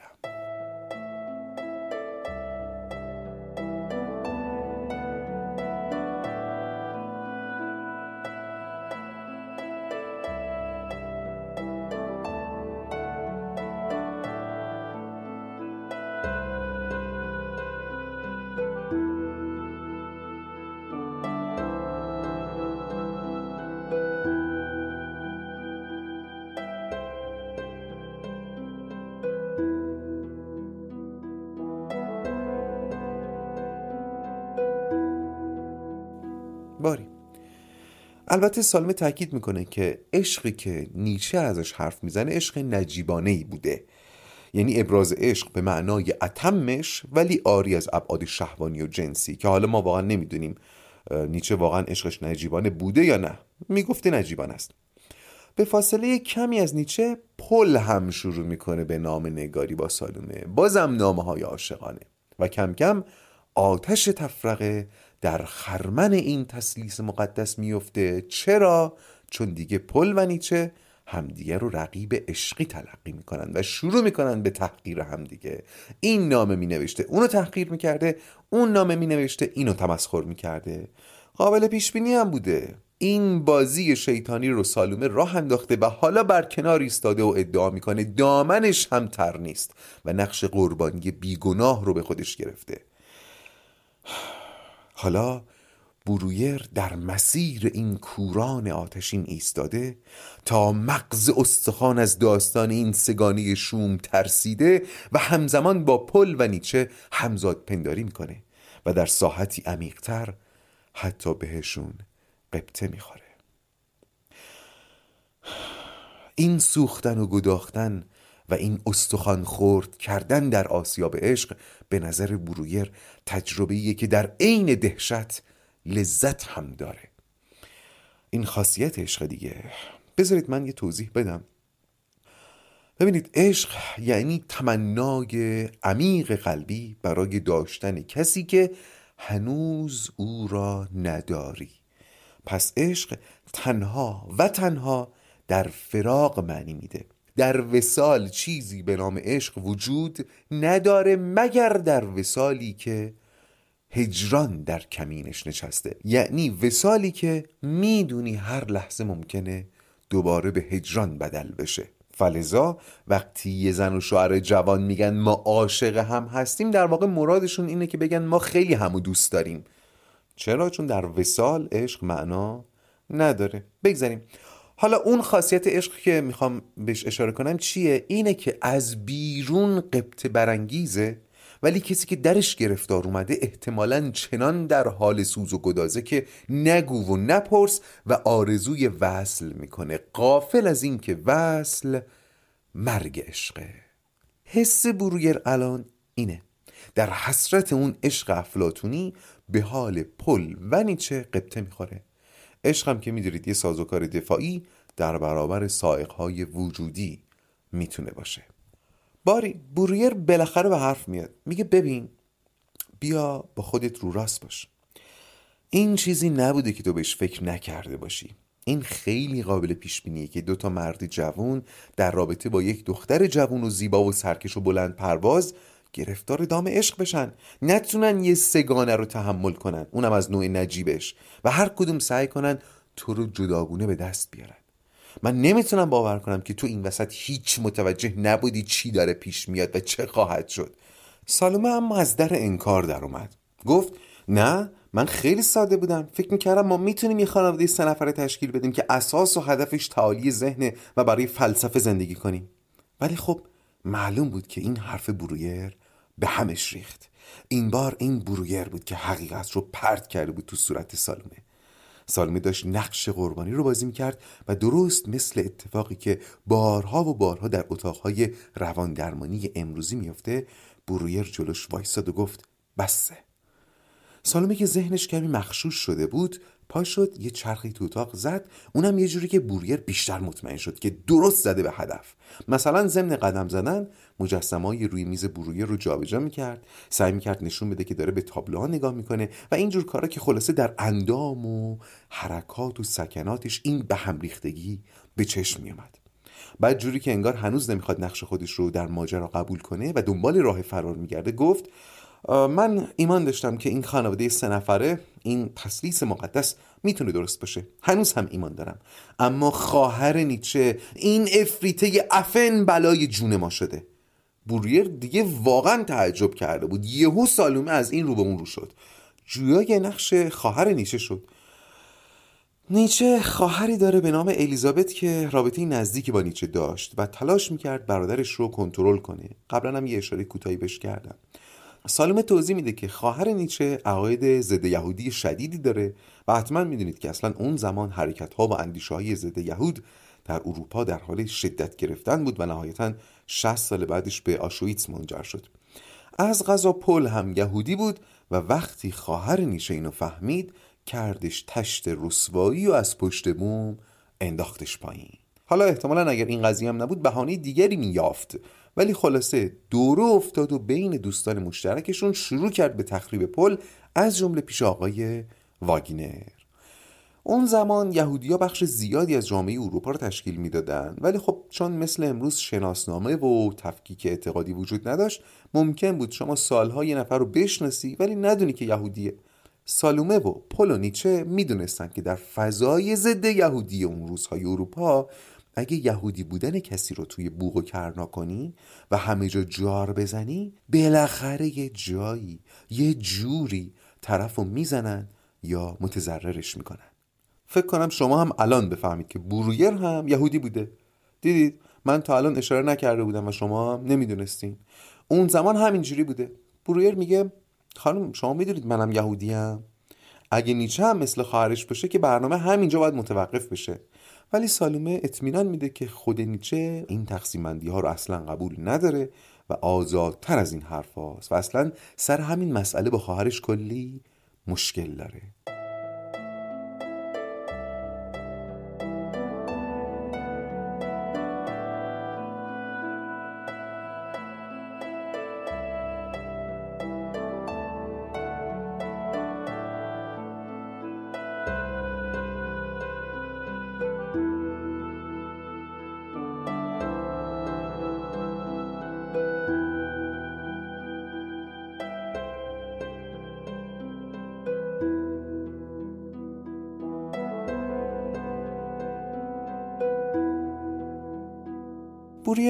کم کم متوجه میشه که تون صدای سالومه داره عوض میشه.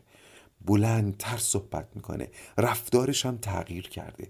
از قالب اون زن اسیری و پیشرو و فراتر از زمانه خودش خارج شده و کم کم داره به ساحت خاکی زنان دیگه پا می‌ذاره و شبیه کلیشه هایی میشه که برویر از زن در ذهن خودش داره. هممون یک کلیشه هایی از مرد، زن، انسان، مادر و نقشه این چنینی در ذهنمون داریم دیگه.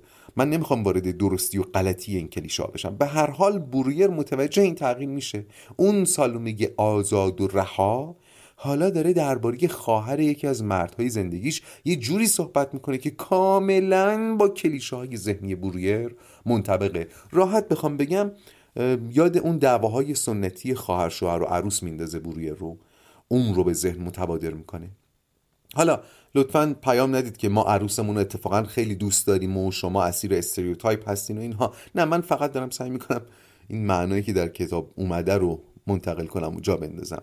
عقیده خود من شاید چیز دیگری باشه. باری سالومه با همون صدا و حالتی که لحظه به لحظه هیجانش بیشتر می‌شد گفت آره شما نمی‌دونید این چه عجوزه مادر فولادزره به من میگه روسپی. اون عکس ستایمون رو دیده رفته به نیچه گفته سالمه همه جا عکستون رو نشون داده. گفته نیچه عاشق اینه که من شلاقش بزنم. گفتم که توی یکی از دیدارهای تسلیس مقدس خواهر نیچه هم حضور داشته. این دیدار دو هفته طول می‌کشه و بعضی روزا اینا تا ده ساعت با هم حرف می‌زدن و بحث می‌کردن اندیشه ورزی می‌کردن. اونجا بوده که خواهر نیچه فرصت پیدا می‌کنه که دماغشو تو سوراخ سنبه های تسلیس فرو کنه.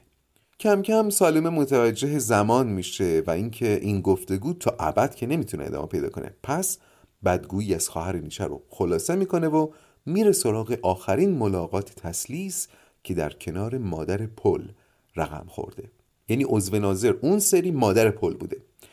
اعتراف می‌کنه بعد از آخرین دیدار وقتی از هم جدا میشن کم کم به سمت پل متمایل میشه و میغلطه تو دامن آقای ری. پل که دیگه سالومه رو مال خودش می‌دونست از خوندن نامه های نیچه به سالومه شاکی میشه. میگه نه آقا اینجوری نمیشه. این خانواده سه نفره از اولم نباید درست می‌شد و این تسلیس مقدس سگانه شو می‌شده که باید از هم بپاشه. تو مال منی نیچه هم بره پیکارش برویر یه بار دیگه تعجب می‌کنه. میگه مگه پل نامه های نیچه رو میخونده؟ مگه نامه خصوصی نبودن؟ سالومه هم باز با یه حالت حق به جانب میگه بله من و پل که چیزی برای مخفی کردن از هم نداریم. ببینید ابعاد شخصیت سالومه کم کم داره معلوم میشه. لطفا خاکستری ببینید ها.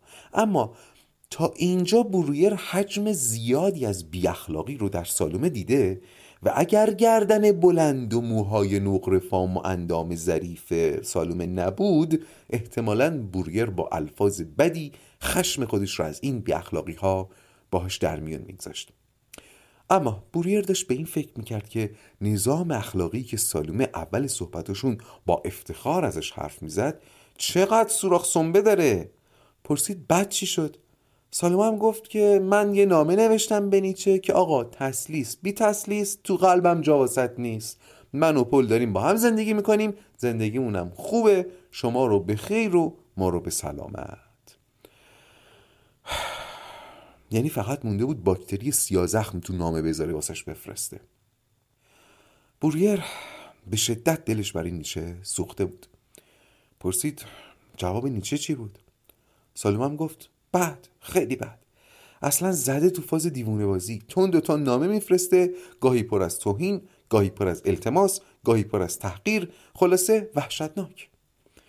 اتفاقا چند تا از نامه رو با خودش اوورده بود که به برویر داد ولی خب چون دستخط نیچه خیلی ناخوانا بود خودش شروع کرد به خوندن. مضمونی شبیه به اینکه آره شما رفتین پی زندگیتون منو تنها گذاشتین اصلا از اولم من بازیچه بودم تراوش های ذهن منم به درد خودم می‌خوره. از پشت به من خنجر زدین و اصلا من میرم سراغ افیون و خلاصه هر حرفی که بتونه اینا رو تحریک کنه و وجدانشون رو معذب کنه تو نامه نوشته بود. کم کم برویر می‌فهمه که بابا این ناامیدی که سالومه ازش حرف می‌زنه لزوما و تماما فلسفی هم نیست. این بند خدا اسیر این زن اسیری شده. این دختر وجود او رو تسخیر کرده. در او خودش رو انباشته و ناگهان کالبدش رو توهی کرده. خب بابا معلومه دیوونه میشه. حالا هم احتمالا سالومه به خاطر عذاب وجدان سراغ کسی اومده که بتونه نیچه رو بدون سالومه آروم کنه و به زندگی برگردونه. یا شاید هم سالومه می‌خواد همچنان بازی روانی شومش رو در نقش قربانی بیگناه ادامه بده و برای ادامه بازی دنبال بازیگر جدید میگرده. سالومه میگه حالا فهمیدید چرا نمی‌خوام و نباید نیچه بفهمه که من از شما خواستم کمکش کنید. اینجای صحبت که می‌رسه برویر داره پیش خودش فکر می‌کنه بابا عجب شیر تو شیریه اینجا. در آستانه عجب دردسری قرار دادم خودمو. اصلا صلاح هست وارد این بلبشو بشم اون از اون تسلیس به قول خودشون مقدسشون؟ این از این دوستی گسسته و دشمنی شعلور بین پل و نیچه؟ دشمنی بین خواهر نیچه و سالومه هم اون طرف؟ اصلا خود رابطه عجیب نیچه و خواهرش هم یه طرف دیگه؟ اصلا باید مواظب بشم این گردباد منو هم نکشه تو خودش. تازه از همه مهمتر حس غریبی که خود برویر به سالومه داره. از همه ترسناکتر و خطرناکتر این. حسی که حتی نمی‌دونه چه اسمی باید روش بذاره. عشق تسخیر شدگی نفرت تملک. ولی واقعیت اینه که شاید برای برکنار موندن از ماجرا یکم دیر شده بود. چون اولا در ونیز به سالومه قول داده بود که نیچه رو خواهد دید و در ضمن الان دو ساعت نشسته بود پای خودفشایی تکان دهنده این دختر و دیگه نمی‌شد پا پس کشید. رو می‌کنه به سالومه و میگه خب من الان بیشتر در جریان قرار گرفتم و متوجه هستم که واقعا نیچه رو خطر تهدید می‌کنه. اون احتمال خودکشی که ازش میترسید دور از ذهن نیست. خیالتون راحت من نیچه رو ملاقات می‌کنم. اینو که میگه سالومه یه تبسمی می‌کنه و یه نفس راحت می‌کشه. طوری که بوریر متوجه میشه بابا این خیلی تحت فشار بوده. یعنی حتی بیشتر احتمال می‌داده که بوریر درخواستش رو قبول نکنه. برویر میگه حالا بریم سراغ صحبت های عملی. چجوری می‌خواین بیارنیش پیش من؟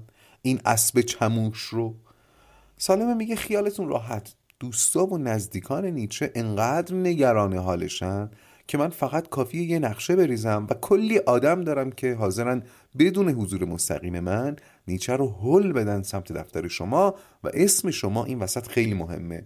چون دوستای مشترک من و نیچه اگه بفهمن خونه آخر نقشه ای که کشیدم مطب شماست با جون و دل کمک می‌کنن. این صحبت ها رو می‌کنن و سالومه مهیای رفتن میشه. دم در با بوریر دست میده و بوریر در حالی که دستای سالومه رو توی دستش داره پیش خودش آرزو می‌کنه که زمان کش بیاد. حالا سالومه این حس رو می‌فهمه یا نمی‌فهمه ولی نسبتا دستاشو طولانی تو دست بوریر نگه میداره و همزمان سخنان جادوییش رو به زبون میاره و میگه آقای دکتر فارغ از اینکه درمان نیچه به چه شکل و چطور پیش میره من دوست دارم ما به هم نزدیکتر بشیم. شما منو دوست خودتون بدونید و منم شما رو. من استعدادی دارم که می‌تونم روح مردان بزرگ رو از دریچه چشمانشون ببینم و شما اون انسانی هستید که من می‌خوام تو زندگیم حضور داشته باشه. می‌بینید؟ همون بلایی رو که سر نیچه آورده داره سر برویر میاره. اونم بلا فاصله بعد از اینکه داستان رقتانگیز نیچه رو براش تعریف کرده بود. برویر هم با وجود اینکه همین دقایق پیش ماجرای پر اشک چشم نیچه رو شنیده بود مست از گرمای دست سالومه گفت بله بله حتما. قبل از خدافزی هم سالومه دو تا از کتاب های نیچه رو به برویر میده و میگه که اینا رو بخونید تا بیشتر با نیچه آشنا بشید. کتاب های انسانی زیاد انسانی و دانش طربناک بعدم میگه درسته که الان معروف نیست ولی منم مثل خودش مطمئنم که در آینده به شهرت می‌رسه. پس مراقب اسمش باشید. جایی عنوان نکنید که در حال مداوای ناامیدی فیلسوف جوانی به نام نیچه هستیدا بذارید اسمش پیراسته و پالوده بمونه و نهایتا مثل آناو از اسم مستعار براش استفاده کنید. در ضمن وقتی ملاقاتش کردید نگید که این دوتا کتاب رو خوندین چون چاپش خیلی محدود بوده و ممکنه شک کنه که چطور اینا به دستتون رسیده.